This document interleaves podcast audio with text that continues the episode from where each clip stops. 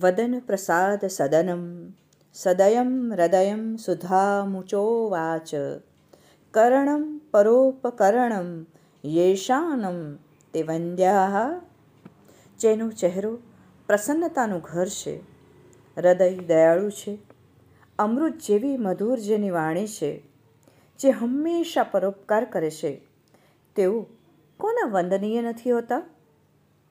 આવા જ વંદનીય એક અહર્નિશ સેવાયાત્રી, દામોદર ગણેશ બાપટ.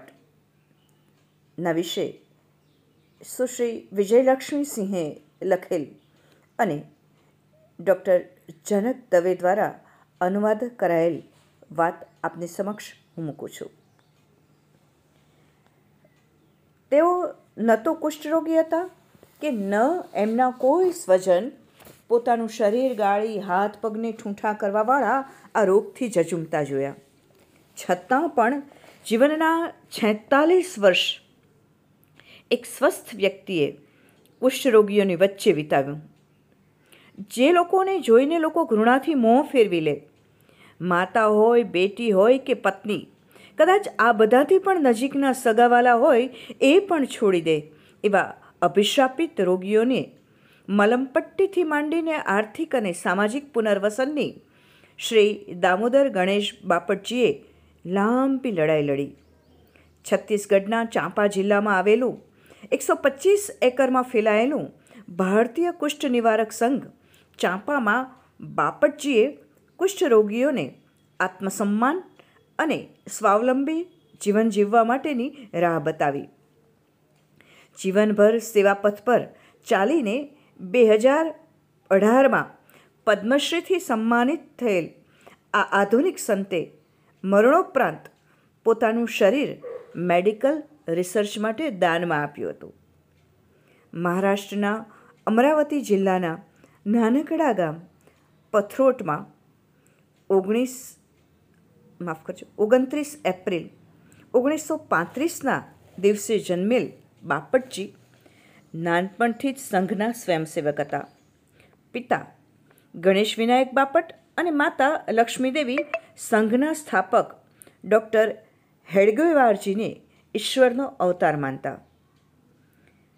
બાલ્યકાળમાં ઘોર ગરીબીથી જજુમતા ગણેશ વિનાયકજીના રહેવાની ભોજનની ભણવાની બધી જ નિઃશુલ્ક વ્યવસ્થા આ પૂજનીય ડૉક્ટર સાહેબે કરી હતી.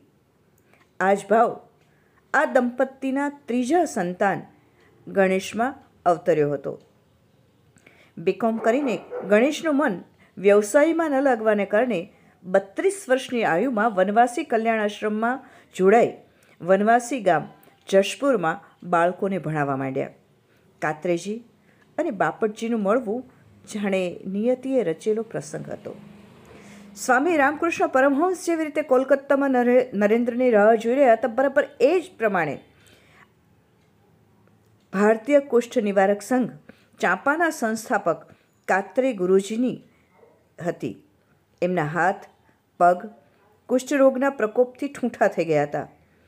તે કાત્રે ગુરુજી દસ વર્ષથી આશ્રમની વ્યવસ્થા સંભાળી રહ્યા હતા. ઓગણીસો બોતેરમાં પહેલી વાર જ્યારે બાપટજી આશ્રમ જોવા આવ્યા, ત્યારથી એ ત્યાંના જ બની ગયા. સમય જતાં કાત્રેજી શારીરિક રીતે નબળા પડતા ગયા અને બાપટજીએ બધો જ વહીવટ પોતાના હાથમાં લઈ કાત્રેજીના સ્વપ્ન સાકાર કરવામાં લાગી પડ્યા. યુવાન બાપટજી આગળ ઘણા પડકારો હતા. એ સમયમાં કુષ્ઠરોગથી સાજા થયેલા માનસિક અવસાદનો ભોગ બનતા હતા. કારણ કે એ લોકો પોતાની જાતને નકામી અને સમાજ માટે શાપિત માનતા હતા. પણ બાપટજીએ આ રોગીઓને જાતે જ મલમપટ્ટી કરી અને સમાજમાં એવો સંદેશો આપ્યો કે કુષ્ઠરોગ સ્પર્શથી ફેલાતો રોગ નથી. સમગ્ર દેશમાં ફરીને એ માત્ર ધન એકત્ર ન કરતા, પરંતુ કુષ્ઠ વિશેની જે આપણી ભ્રાંતિઓ હતી, એને પણ દૂર કરવાનો એમણે નિરંતર પ્રયાસ કર્યો હતો. રોગીઓ માનસિક રીતે પૂર્ણ રીતે સ્વસ્થ થાય એ માટે આશ્રમમાં શાકભાજી ઉગાડવા, ચોક બનાવવા, શેતરંજી બનાવવી, દોરડા બનાવવા આવા બધા કાર્ય એમણે શરૂ કર્યા. જે લોકો પોતાના આશ્રમ માટે બોજારૂપ માતા હતા, એ લોકો હવે કમાવા માંડ્યા અને એ લોકોના ચહેરા સંતોષથી ખીલી ઉઠ્યા.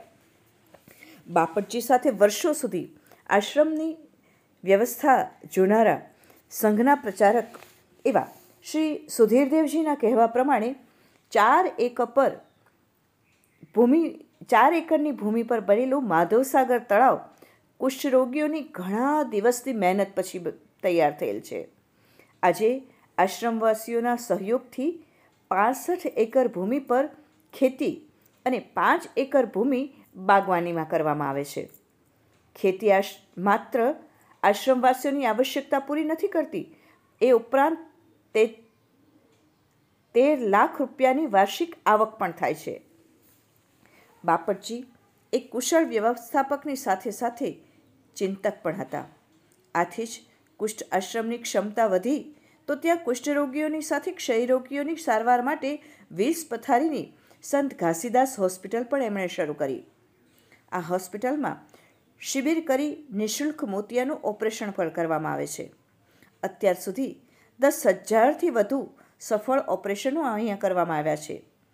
ગરીબ વનવાસીઓ પોતાના બાળકોને સુશીલ બાલગૃહના નામથી છાત્રાવાસ પણ શરૂ કરવામાં આવ્યું.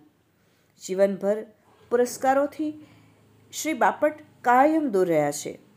પરંતુ જ્યારે ભારત સરકારનો પદ્મશ્રી એમને મળ્યો ત્યારે એમણે જણાવ્યું કે કુષ્ઠરોગની સારવાર લઈ સાજા થઈ પોતાના પરિવારમાં જતો વ્યક્તિ એ મારા માટે સૌથી સાચો પુરસ્કાર છે. આ સાથે પારુલ ભટ્ટ વિરમે છે.